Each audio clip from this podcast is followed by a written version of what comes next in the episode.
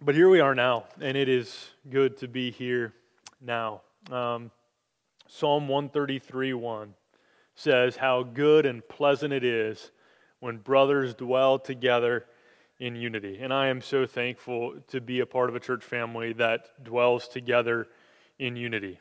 Lots of different people, lots of different walks of life, lots of different struggles. We're all weak, uh, we're all wounded in different ways, yet we come together to grow in Jesus. And, and the church can be so beautiful.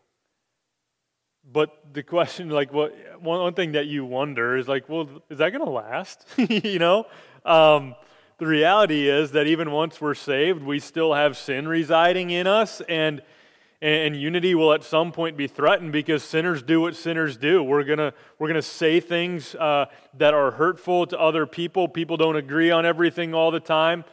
Uh, churches that once seemed healthy and growing are racked with conflict, and people get hurt, and the church can be so beautiful and also so ugly. In Acts chapter 13 and 14, we walked with Paul and Barnabas on their first missionary journey.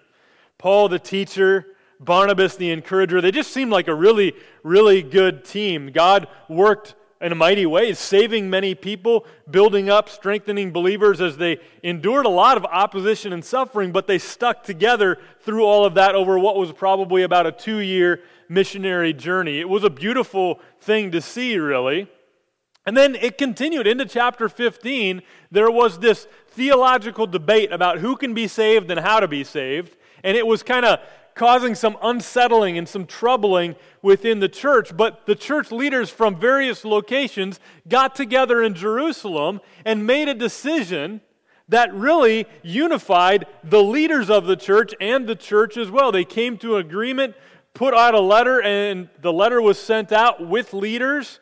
And they went to reassure the Gentile believers that, hey, you don't have to, like, you didn't miss some steps. You didn't have to become Jewish before becoming Christian. You're saved. And the church responded with rejoicing. And the once unsettled church was now being built up and growing again. So, again, man, the church is, is beautiful. And the question is, will it last?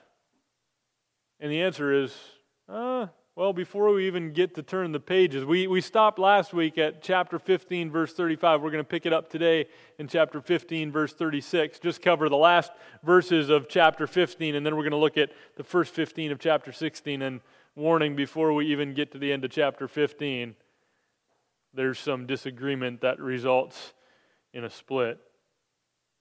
So, if you're able to, why don't you stand? I'm going to pray, and then, uh, then we'll just uh, read the first verses of, uh, of the passage we're going to look at today, and we'll read the rest of them here later. Father, I just thank you that you sent your Son, and that you have sent your Holy Spirit, and that you have given us your word. And I thank you for the ways that your Holy Spirit has worked through your word to build up your church for centuries in various locations all around the world. And I pray that your word would be useful today to build up this church, even drawing people to yourself who are not yet a part of the church. Accomplish that not by the power of my words, because I'm weak and I don't always know what I'm saying, and I sometimes don't say what I should say. But God, I pray that your Holy Spirit would work in such a way that your will is done for your glory. Amen. Acts chapter 15. We're going to read just verses 36 to 41. I'm going to preach all the way through 16, 15. We'll read those all before we're done, but look at chapter 15, beginning in verse 36. And after some days, Paul said to Barnabas, Let us return and visit the brothers in every city where we proclaimed the word of the Lord and see how they are. Now, Barnabas wanted to take with them John, called Mark. But Paul thought best not to take with them one who had withdrawn from them in Pamphylia and had not gone with them to the work. And there arose a sharp disagreement, so that they separated from each other. Barnabas took Mark with him and sailed away to Cyprus, but Paul chose Silas and departed, having been commended by the brothers to the grace of the Lord. And he went through Syria and Cilicia strengthening the churches. Amen. You can be seated. So, in your bulletin, you will have there a sermon notes and life group guide. Uh, there's going to be a lot of stuff that I wish we had time to cover that I end up kind of throwing in the life group guide. So, if you're not in a life group, maybe you'll find it useful anyway. Uh, but there you can also take notes if that's helpful for you. So, Acts 15 36 through chapter 16, verse 15.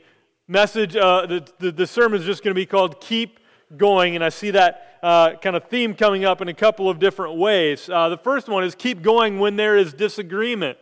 Keep going even when there is disagreement. Because what you see here is the partners, Paul and Barnabas, are ready for round two.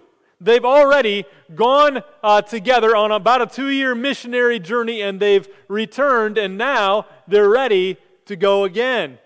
Paul has this great idea. Let's go back and revisit those churches. Many of them they'd already they spent time there and then on their return journey they stopped again. So they've been with some of these churches two times already.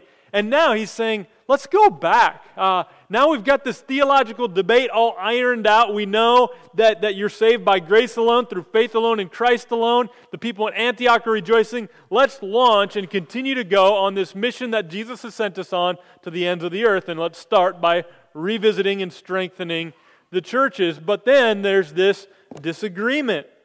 We read about it there in verses 37 and following. The disagreement was basically, uh, you know, they had agreed on all these really important things. They had been through so much together. I mean, imagine how many, just think of like a family road trip and how many arguments you have and how many threats, like, we're going to turn this car around, that have to happen before you're even like to Alden, right?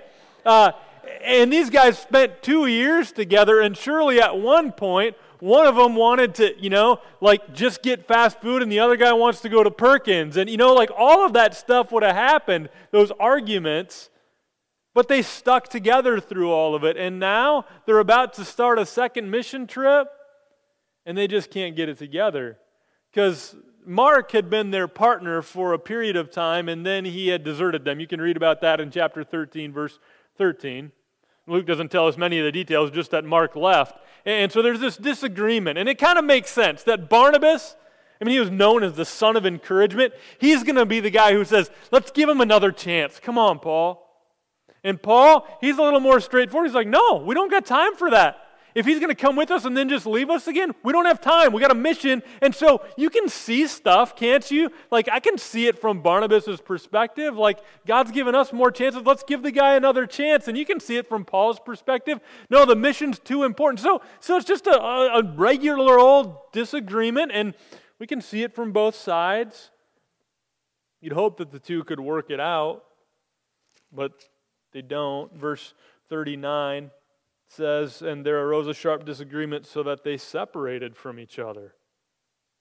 They, they can't even figure it out enough to figure out how to go together. Now, does that mean that God's not going to use it? Well, no. It says they separated from each other, but Barnabas took Mark with him and sailed away to Cyprus, but Paul chose Silas and departed, having been commended by the brothers to the grace of the Lord. I love that even though the pair recognizes maybe we just not we're not going to agree on this. It's not going to work for us to, to be together. I just I mean you think about this. Think about Paul. Remember, it was he and Barnabas that went to all these churches before? Every stop, he's going to go back to the church in Lystra, back to the church in Derbe. What's the question everybody's going to ask going to be? Where's Barnabas? Like, oh, we kind of, we had a thing. You know, so he's going to be reminded of it over and over again. Going to have to just like, and maybe at some point along the line, Paul starts to recognize, man, that was silly, wasn't it? I, I don't know. It does seem, and, and uh, by the way, um, I think I put it in the life group guide. There, there's indication from the book of 1 Corinthians and the book of 2 Timothy that eventually Mark reconciles with both Barnabas and with Mark, who had deserted him before. Um, that's, that's a beautiful picture, again, of how the church works. But, but he's going to get reminded throughout the trip that Barnabas isn't with them because they had this disagreement. Yet, in the end, the result is well, now there's two pairs going out. So Paul can only be in one place at one time. So Luke follows Paul and Silas uh, and doesn't say much more about what Barnabas and Mark are doing, but they go to both different areas where they had gone before. Uh, and what are they doing when they're there? We'll get to that here in just a moment. But I'm going to have a point of application with each of these uh, points uh, of the message. So, application point number one is this don't let conflict drive you away from mission. Don't let conflict drive you away from mission. Isn't it strange how little things become big things in the church?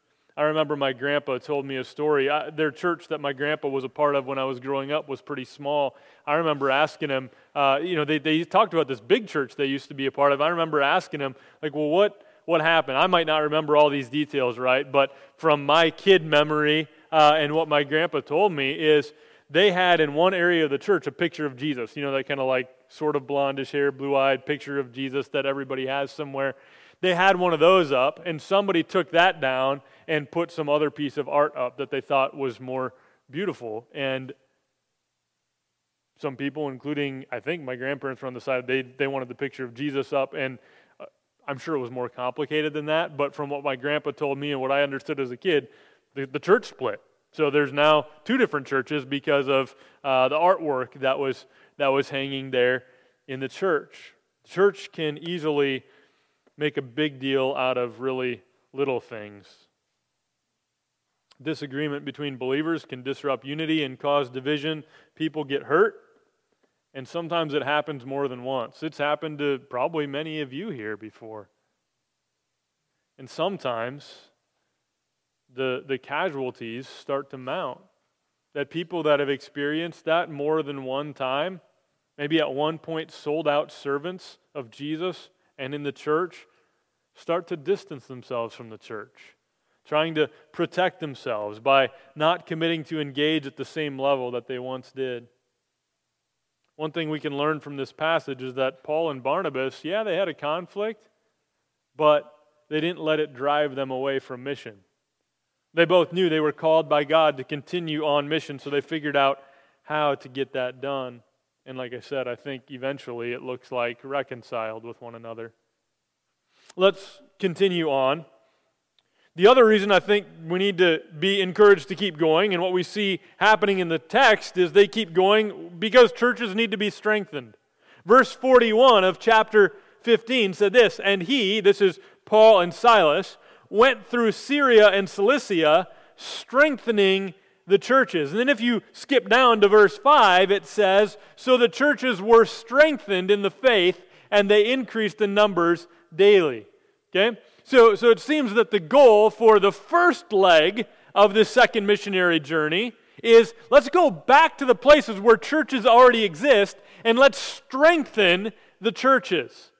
Okay? So, so Paul and Silas thankfully keep going because churches need to be strengthened. Now, we also get the story here of how a significant partnership that's going to play a role in much of the rest of the New Testament gets started a relationship between Paul, who would become kind of like a spiritual father to a younger man named Timothy. How did all that get started? Look at verse 1. Paul came also to Derbe and to Lystra. Remember, they had been there before. And it says a disciple was there named Timothy the son of a Jewish woman who was a believer. Okay, so, so she was one of the Jews who had heard the gospel, repented, trusted in Jesus. His mom's a believer, but his father was a Greek. He was well spoken of by the brothers, this is Timothy, at Lystra and Iconium, and Paul wanted Timothy to accompany him. So just a note many of Paul's letters that he writes in the New Testament are co authored by Timothy, and actually, two of the letters in the New Testament, we call them 1st and 2nd Timothy, were letters written from Paul to Timothy. That's this same Timothy. Timothy's mom is a Jewish believer, but his father was a Greek. He was presumably already a believer by the time Paul shows up there and is commended by the brothers there. So Paul says, Well, I want to take him, right? Let's take him with us. Let's continue on there in verse 3. Paul wanted Timothy to accompany him, and he took him and circumcised him. Hold on, we'll, we'll get there. Because of the Jews who were in those places, For they all knew that his father was a Greek, and as they went on their way through the cities, they delivered to them for observance the decisions that had been reached by the apostles and elders who were in Jerusalem. Hold on a second. What was the decision made by the apostles and elders in Jerusalem? You don't have to get circumcised, right? So they're out sharing the message hey, we decided you don't have to be circumcised. And what do they do before they go out on that trip? He makes sure Timothy is circumcised. Well, what's, what's the deal there? The message is remember, though, I think important to remember the message is you don't have to be circumcised in order to be saved, right?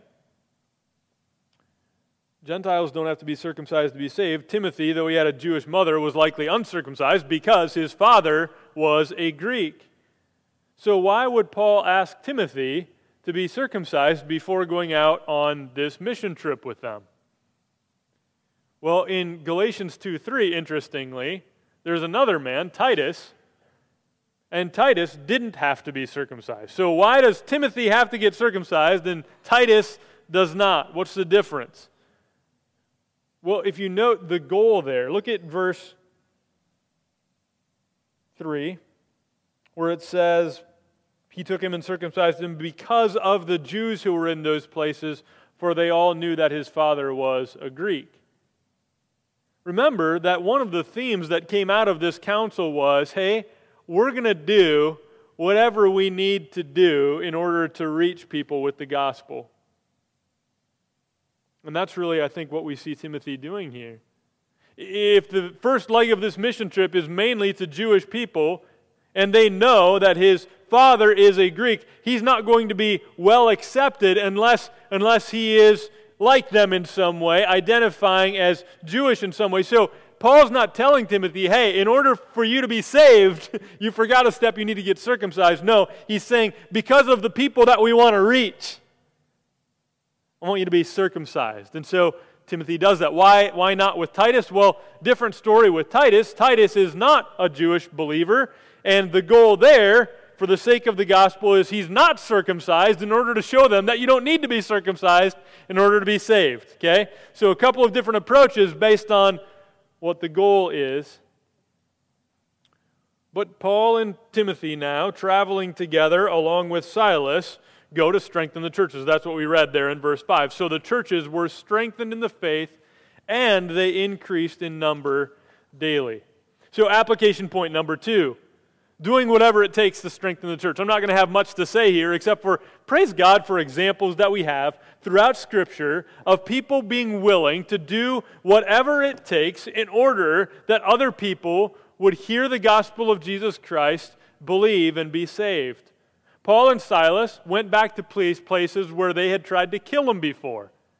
But he wanted to go back there and strengthen the churches, so he does whatever it takes. Timothy was uncircumcised as an adult and got circumcised in order that more people might hear the gospel and be saved.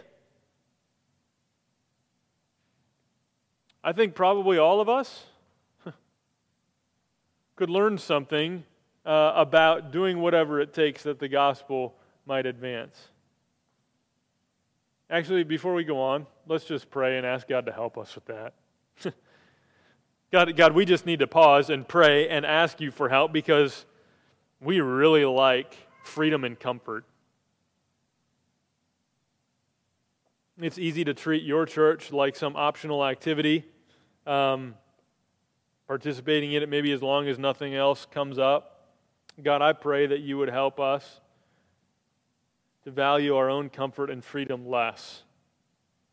Help us to risk our lives and make personal sacrifices because we just want to strengthen your church and reach people with the gospel. We just uh, we need help with that. It's really easy to get selfish, comfortable. So so help us with that. Thank you for the example of people like Paul and Silas and Timothy. In Jesus' name, amen. All right. the next point is this keep going because God says so. Keep going because God says so. This, this next section is interesting. I just want to, eh, what we've seen is they've already gone to the churches now. that they've already been to. So they've been to this city, they've preached the gospel, people came to faith in Jesus, they swung back through, appointed elders, churches are established. Now it's the second missionary journey. They've already gone to those places. Now they're going to extend the frontier. Okay? They're going to push a little bit further and go to places that they haven't yet gone. And they're going to, I didn't have time to get a map. I just had to put these slides together this morning when I realized we're going to have a projector. Um, so, so, so they're going like generally a little bit north, but mostly west is where they're heading. Now, this is really, really interesting. Uh, go ahead and look at verse 6. I'll just read all of verses 6 through 10. God seems to have a particular destination in mind for them. Verse 6 says, And they went through the region of Phrygia and Galatia, having been forbidden by the Holy Spirit to speak the word in Asia. And when they had come up to Mysia, they attempted to go into Bithynia, but the Spirit of Jesus did not allow them. So, passing by Mysia, they went to Troas, and a vision appeared to Paul in the night. A man of Macedonia was standing there, urging him and saying, Come over to Macedonia and help us. And when Paul had seen the vision, immediately we sought to go on into Macedonia, concluding that God had called us to preach the gospel to them. Now, I read that, and, I'll just, so there's more questions I have than answers as I read that passage. Like, why would the Holy Spirit forbid them to speak the word of God in Asia? Right? Like, why, why would the Spirit of Jesus not allow them to go into Bithynia? Why did Luke one time say Spirit of Jesus and one time say Holy Spirit? Why, why, how did the Holy Spirit stop them when they attempted to do it? They tried to go in Bithynia, but the Spirit of Jesus wouldn't allow them. What, what did that look like? Did, did they hear a voice that, that said, no, don't go there? Did they see something that prevented them? We, there's a lot of questions that don't get answered as we look at these verses. Did the vision that Paul received with the man from Macedonia, it said it came in the night. Was it when he was sleeping? So was it a dream, or did he wake up and actually see this in front? We don't know. A lot of stuff we don't know, but here's what we know. Here's what we know. Most of the time, when Paul is determining where to go, the way Luke tells us is that Paul just decides to go somewhere and goes there. Okay? Most of the time, and I have a list in, in the life group guide of some passages you can look up to see that, well, here's how Paul decided. Sometimes, sometimes you might recall that Paul decides to go to the next spot because the people in this spot are trying to kill him, right? And so sometimes that's his reason for moving. So most of the time, the language isn't this kind of like the Holy Spirit wouldn't allow this and the Spirit of Jesus wouldn't allow that. Most of the time, Paul just like, well, let's go here. And they go there, right? We also know this that God is sovereign and he leads his people. We believe that, right? That God is sovereign and he leads his people. In the book of Genesis, how did we see that in the book of Genesis? Remember, God tells Abraham to go from Haran to a place that he will show him. Right? And then in the book of Exodus, how does God lead his people? With a pillar of fire by night and a cloud by day. In the book of Numbers, God tells his people how to set up camp. And he leads Balaam with a talking donkey, right? In Joshua, God tells Joshua to lead his people over the Jordan into the promised land, and he promises that he will be with them. And here in Acts, God somehow prevents them from veering to the north, Bithynia, or to the south, to Asia, and kind of compels them to keep going west into Macedonia because he has a vision of a man who is calling them there. So here's a question I want to spend a little bit of time with because this is a question as a pastor that like I just had a conversation with somebody the week before this week and again with somebody this week about this question. How does God lead us today? Like how are we supposed to know where to go, what to do, what decision to make, all of that stuff? How does God lead us today? When I'm headed somewhere new, I'm grateful for a phone that has an app on it that's like my map app. So I just I put in my destination, I know where I'm going, and it usually gives me two or three different options. You can take this route, that takes two minutes longer, but it's a few less miles. Like, you know that stuff, right? That, that makes those decisions. And then as soon as I hit, I want to take this route, then it just tells me step by step, there's this voice that comes out of my phone that tells me step by step where I should go. That's super handy when you're going to a new place. But many of us are wrestling with big decisions about where to go next, and we don't have that, like, hit the button, hear the voice, right? Some of you are high school students and you're trying to figure out, like, people keep asking me what I'm going to do next. I don't know. what am I going to do next? That seems like a big decision, right? Some of you, you have been working a job for a period of time and you're like, is it time to go find a different job? Like, is there, how am I supposed to know if I'm supposed to keep doing this or start doing something else? What, what house should I live in? Is this the house that, that we're supposed to live in or are we supposed to move to a different place. Maybe, maybe, maybe this is the time where we move closer to family. Maybe this is the time where we move to a townhome. Maybe this is the time where we move to assisted living. Like whatever, whatever decisions we have to make, we're often wondering, they're big decisions. Well, where are we supposed to go? And as Christians, what we want to know is like, well, where's God leading? And unfortunately, you can't just open up a page of Scripture that just kind of tells you, hey, this is the location I want you to go. As a, an author named Kevin DeYoung says, God does have a specific plan for our lives, but it's not the one He expects us to figure out before we make a decision. God's not obligated to make it clear to us exactly where we are to go before we go there. Right? So, how do you make decisions? Well, it requires wisdom. Another quote from that same book by Kevin DeYoung. I've often recommended this to people, and actually, hey, quick advertisement. Uh, you maybe saw a bookshelf out there it says Pastor's Picks. Um, there's going to be kind of regularly like six, seven, eight books out there that Pastor Nick and I together have said, man, people ask us, what book should I read next, or what book should I buy for so and so?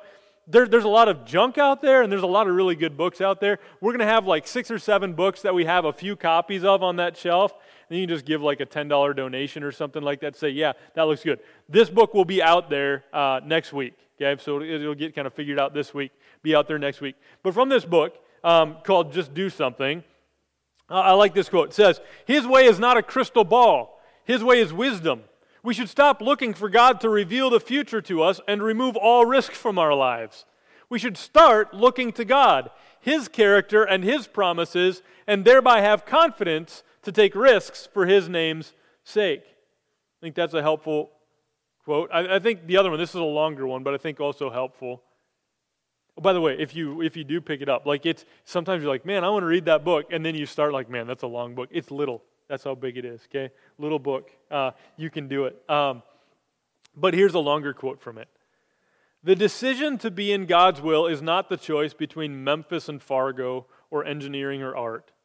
It's the daily decision we face to seek God's kingdom or ours, submit to His lordship or not, live according to His rules or our own.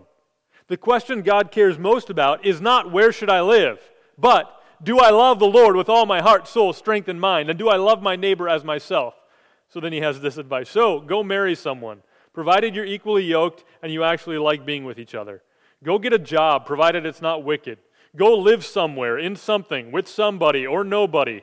But put aside the passivity and the quest for complete fulfillment and the perfectionism and preoccupation with the future, and for God's sake, start making some decisions in your life. Don't wait for the liver shiver. If you're seeking first the kingdom of God and His righteousness, you will be in God's will, so just go out and do something. I think that's helpful, straightforward.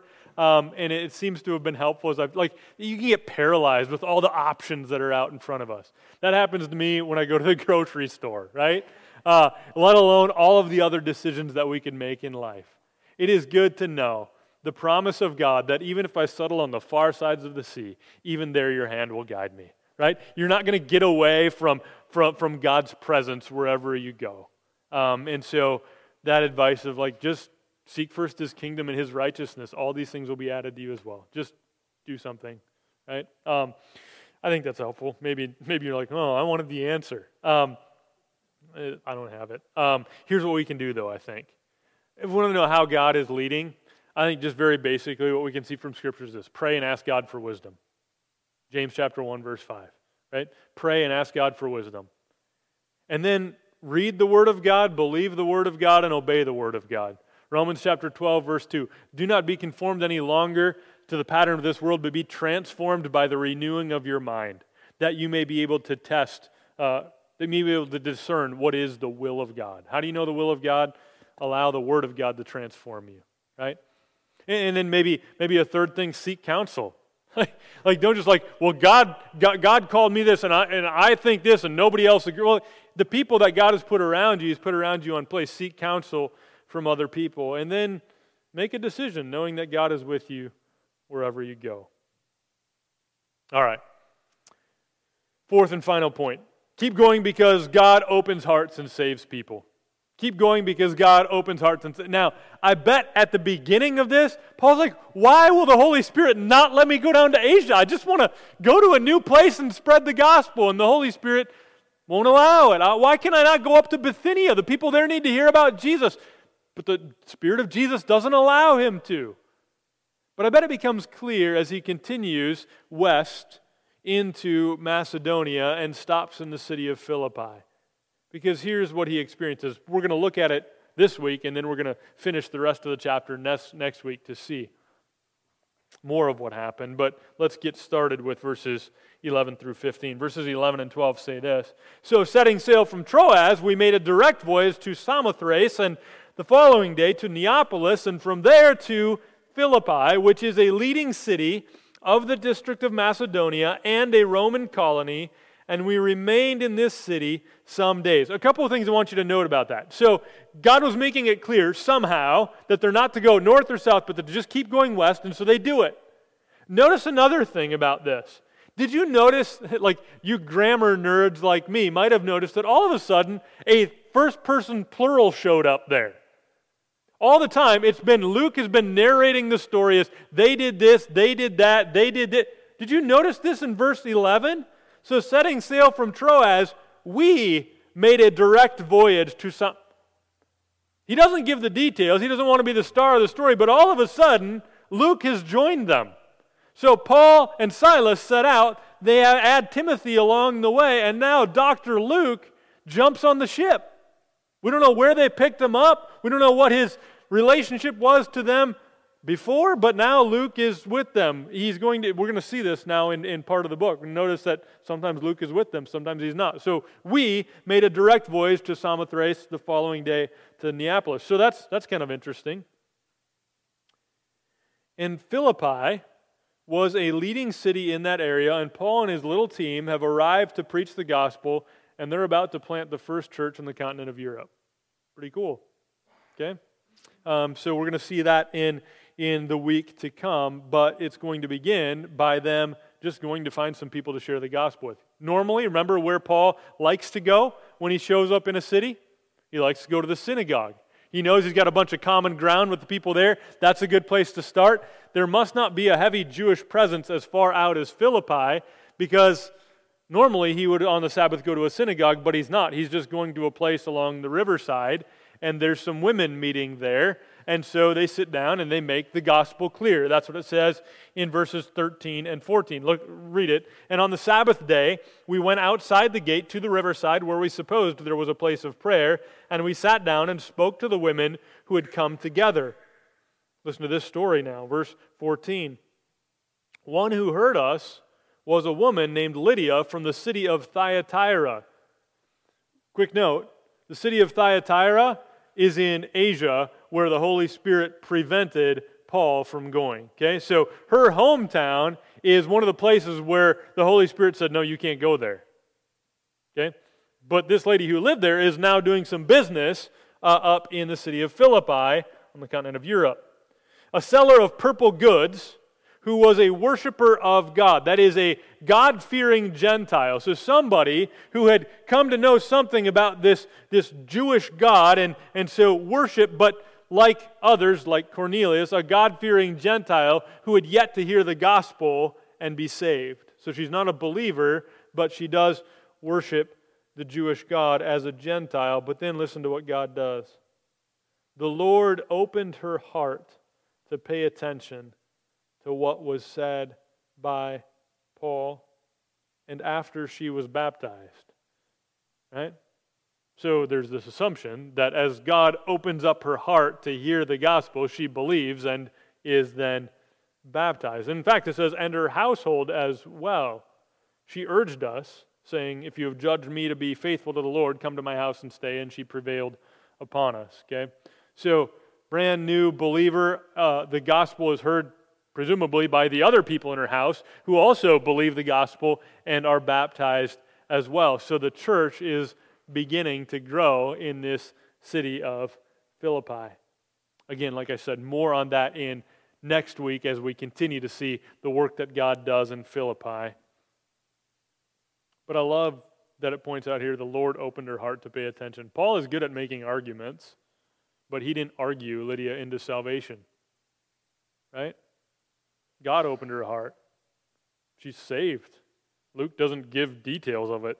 Her whole household believes and they're baptized, and then they give a spot for Paul and his little team to stay while they minister there in Philippi. So, final point of application is this God opens hearts, so pray and share the gospel with the lost. God opens hearts, so pray and then share the gospel with the lost. God did a work in Philippi by opening up the heart of one woman who heard the gospel and believed, and many more followed. So, what should we do? I, I think we should pray that God would open the hearts of many people, parents. There's all sorts of work that we do as parents. We desperately want our kids to know and worship Jesus, but we can't, we can't make it happen. Let's pray that God would open the hearts of our children to hear and believe the gospel, whether it comes from us or from someone else.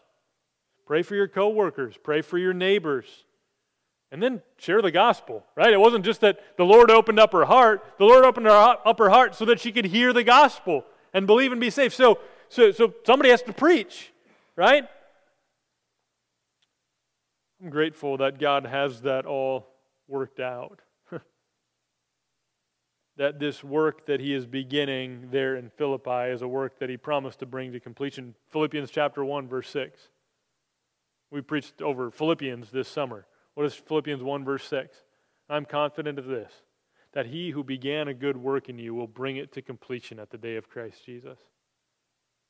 Right? Uh, we're also told in, in Romans chapter 8, there's really good news here. I just want you to hear the good news. For those whom he foreknew, he also predestined to be conformed to the image of his Son in order that he might be the firstborn among many brothers. And those whom he predestined, he also called. And those whom he called, he also justified. And those whom he justified, he also glorified. Right? God is, is doing a work. We must pray and be faithful in sharing the gospel as we trust this. Romans chapter 10 this is the memory verse for this week. For everyone who calls on the name of the Lord will be saved. How then will they call on him call on him in whom they have not believed? And how are they to believe in him of whom they have never heard? And how are they to hear without someone preaching? And how are they to preach unless they are sent? Is so encouraging to see God do a work in and through the church. That the church keeps going, even when there's disagreement. That the church keeps going because they know that believers need to be strengthened. That the church keeps going because we know that lost people need to hear the gospel. And the church keeps going, following God's lead as His presence goes with them wherever they go. And that's good news for us as well. That even when there's conflict, believers must keep going as God leads us in church strengthening, lost saving mission. Let's pray. God, I pray that you would help us to keep going. that you would help us to keep going even when we just want to give up. Like, like life is stressful and it's easy to just disagree with other people, and we have all sorts of excuses that we can make for not keeping going. But God, I pray that you would help us to keep going forward on mission with your church, even when people in the church have hurt or offended us. God, I pray that you would help us to keep going, that we would be people willing to do whatever it takes to strengthen your church. I pray, God, that you would help us to keep going, that, that as we make decisions, we want to do your will, like in, in big things and small things. We want to go where you lead us. It's not always as clear as we want it to be, but help us to keep going. Help us to keep going as we trust you to open people's hearts and save them while we proclaim the gospel. And thank you, God, for the truth that we can keep going. Because sometimes we just don't feel like it. We're like, how am I supposed to keep going? I don't have much left in me. But God, we keep going because, not because we're strong, but because you are. Because you're the one who keeps us. Our hope is not in our ability to hold on to you, but in your commitment to hold on to us.